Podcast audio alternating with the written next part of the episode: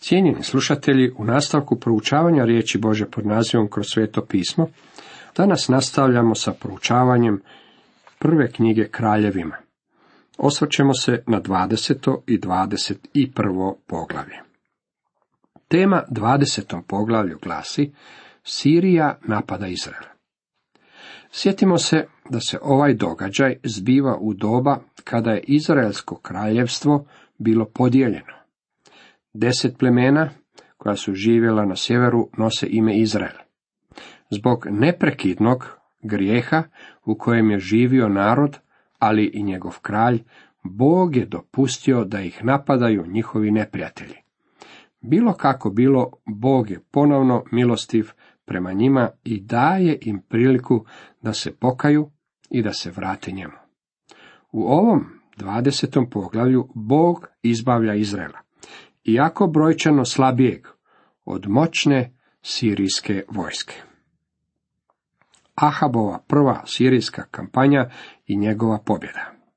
U prvom redku čitamo Ben Hadad, kralj Arama, skupi svu vojsku svoju, s njim bjahu 32 kralja, s konjima i bojnim kolima, i ode opsjedati Samariju i udari na nju.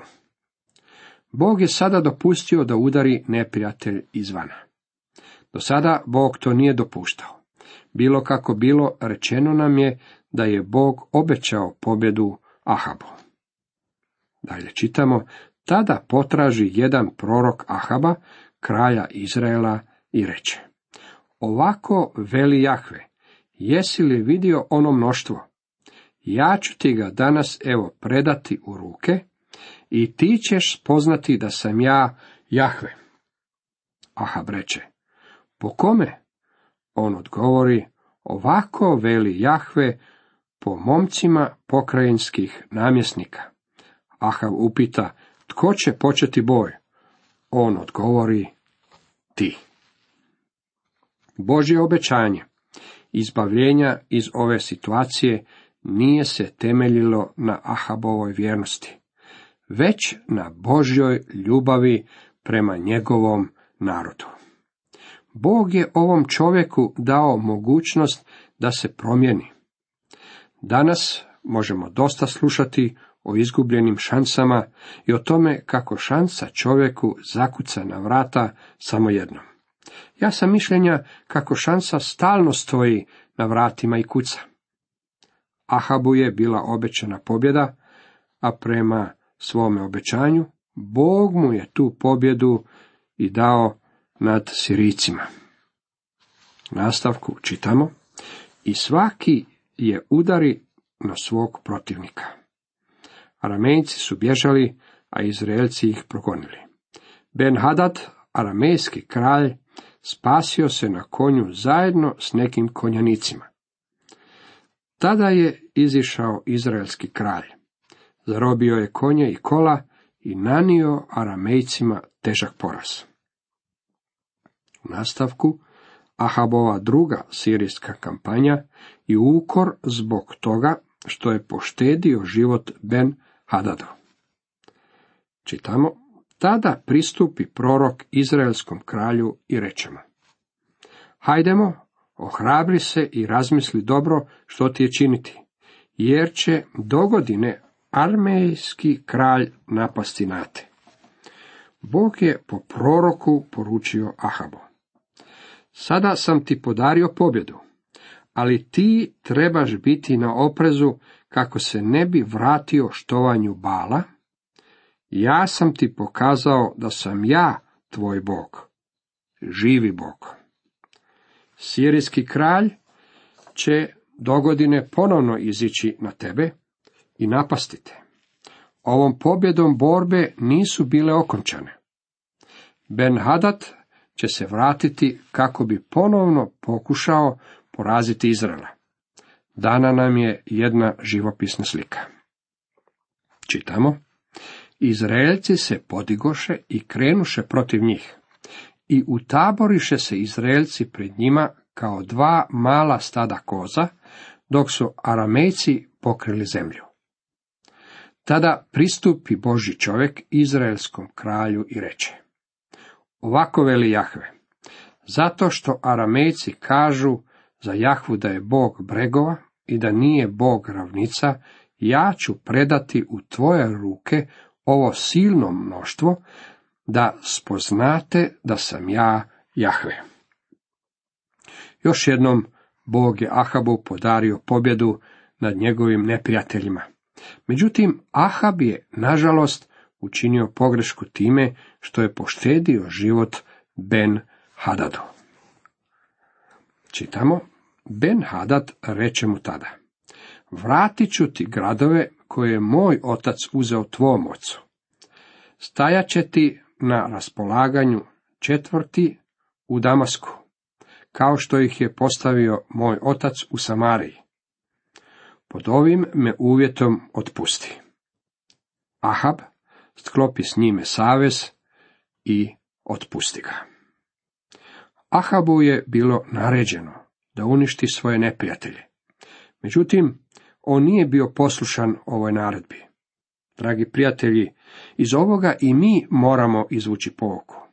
Ne možemo sklapati sporazume s grijehom i s njime tražiti kompromise. Bog mrzi grijeh. I ako je nama stalo do toga da tvorimo njegovu volju, Božju volju, ne smijemo, iako bismo od toga možda imali koristi, ili bismo u tome mogli uživati, sklapati sporazume s grijehom. To je upravo ono što je Ahab u ovom slučaju učinio. Ben Hadad mu je obećao vratiti gradove. Radilo se o materijalnoj dobiti. I on je pristao na takav sporazum. Iako je znao koja je Božja zapovjed.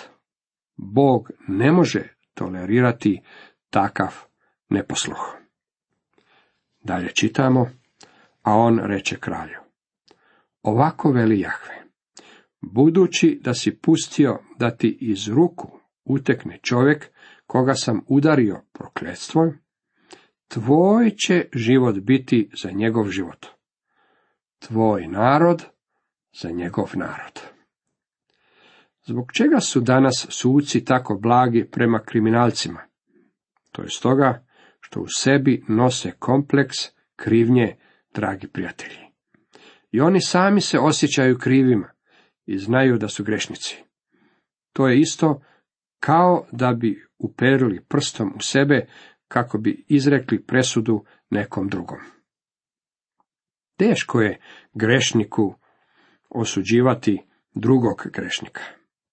Takav je bio slučaj s Ahabom, zbog toga što je poštedio Ben Hadadov život. Cijenjeni slušatelji, toliko iz 20. poglavlja. Pogledajmo što nam donosi 21. poglavlje prve knjige kraljevima. Tema ovom poglavlju glasi Ahab i Nabotov vinograd. Poglavlje koje je pred nama samo je jedna stranica iz života podlog kralja i kraljice Izraela, Ahaba i Izabele. Ona otkriva kako su pohlepni, bezosjećajni i okrutni u stvari bili. Ahab si želi Nabotov vinograd. Čitamo, nakon tih događaja dogodilo se ovo. Nabot i Izraelac imao vinograd kraj palače Ahaba, kralja Samarijskog. Prije nekoliko godina bio sam u Samariji i moram priznati kako se radi o jednom od najljepših mjesta u čitavoj Palestini, kaže dr. Megi. Možete stati na Samarijsko brdo na kojem su Ahab i Izabela imali svoj dvor, izgradio ga je Omri, i možete vidjeti Jeruzalem na jugu. Estradlonsku dolinu i Galilejsko more na sjeveru, rijeku Jordan na istoku i Sredozemno more na zapadu. Pogled je prekrasan na sve četiri strane. Nema mnogo mjesta na zemlji s kojih bi pucao tako divan pogled. Kad bih ja živio u toj zemlji, to bi zasigurno bilo mjesto na kojem bih odabrao izgraditi svoj dom. I u nastavku kaže, i Ahab ovako reče Nabotu. ustupi mi svoj vinograd, da mi bude za povrtnjak, jer je blizu moje kuće. Ja ću ti dati zanj bolji vinograd, ili ako želiš, daću ti novca koliko vredi. Ali Nabot reče Ahabu, Jahve me sačuvao od toga da ti ustupim baštinu svojih otaca. Nabot je imao vinograd na tom području i dok sam stajao na tom prekrasnom brdu, pitao sam se s koje je strane bio. Sve što mi znamo je da je bio u blizini dvora. Uz prekrasnu palaču kakvu je imao Ahab, čovjek bi pomislio da mu ništa drugo i ne treba, da će biti zadovoljan. Međutim, Ahab nije bio zadovoljan i želio je imati i Nabotov vinograd. Nabot ga nije želio prodati iz jednostavnog razloga što je to bila njegova djedovina. To je bilo zemljište koje je Bog dao njegovim precima i od tada je taj vinograd prelazio s oca na sina. Međutim, sada se pojavio kralj koji je želio upravo taj vinograd i trebao je to biti izuzetno hrabar čovjek koji će odbiti kralja poput Ahaba. Čitamo. Ahab se vrati kući mrk i ljutit zbog riječi koje mu je Nabot Izraelac rekao. Ne dam ti baštine svojih otaca. Legao je na postelju i okrenuo lice i nije htio okusiti hrane. Ahab nije uspio sprovesti u život svoj naum, pa zato odlazi kući i duri se poput malog dječačića. Pokvaren kakav je bio, on je poput razmaženog derišta i ne želi jesti jer nije dobio ono što je htio, nije dobio vinograd. Izebelin naum kako se dočepati nabotova vinograda. Ahab nije imao nikakve ideje kako bi ipak došao do Nabotova vinograda. Međutim, njegova mila ženica je znala što im valja učiniti. Vjerujte mi da će ona izmanevrirati nešto tako da njen razmaženi muž dobije ono što je poželio. Nastavku čitamo. Dođe mu njegova žena Izabela i reče. Zašto si zlovoljan i ne mariš za hranu? O njoj odgovori. Govorio sam Nabotu i Izraelcu i rekao mu, ustupi mi svoj vinograd za novac, ili, ako ti je draže, daću ti drugi vinograd za taj. Ali mi je on rekao, ne dam ti svoga vinograda. Tada mu žena Izabela reče, jesi li ti onaj koji kraljuje nad Izraelom? Ustani i jedi i budi dobre volje. Ja ću ti pribaviti vinograd Nabota Izraelca. To je prava ženetina za vas, dragi prijatelji. Izabela je bila poput muškaraca u svom ponašanju. Bila je dominantna i dominirajuća žena. Moram priznati da bih je se ja bojao. Ona je zla žena i stvarno će doći do tog vinograda. Zamislila je spletku i unajmila je dvije bitange da posvjedoče protiv Nabota. Oni će reći kako je on psovao Boga i kralja. Nakon toga Nabota odvode izvan grada i kamenuju ga. Možete li si uopće i zamisliti nešto krutnije od ovoga? Međutim, koliko god nam se ovo činilo nepravednim, mnogo puta u povijesti svijeta bilo je ovakvih slučajeva i mnogo je nevinih nabota izgubilo svoj život zbog pokvarenih Izabela. Mnogo puta su ljudi koji su na položaju iskoristili one koji su bili mali. Nabot je bio kamenovan. Je li se Ahab izvukao s ovime? Naravno da nije. Dragi prijatelji, nitko se još nije izvukao sa svojim grijehom. Nije mi stalo tko ste. Doći će dan u koji ćete morati podmiriti svoj račun. Također je došao i dan u koji je Ahab morao podmiriti svoj račun. Nije se izvukao sa svojim grijehom. Iako je s ljudske strane promatrano njegov grijeh bio dobro zakamufliran. Pred Bogom se ništa ne može sakriti. U nastavku čitamo, pošto je Izabela čula da je Nabot kamenovan i da je umro, reče Ahabu, ustani i zaposjedni vinograd, što ti ga Nabot i Izraelac ne htjede ustupiti za novac. Nabot više nije živ, on je mrtav. Kada je Ahab doznao da je Nabat mrtav, ustade i siđe u vinograd Nabota i Izraelca da ga zaposjedne. Tako Izabela dolazi pred svoga muža Ahaba i govori mu, Nabot je mrtav i ti možeš imati svoj vinograd. Čini nam se ponovno kao da se Ahab izvukao sa svom svojom zloćom. Međutim, Bog ondje ima svog čovjeka.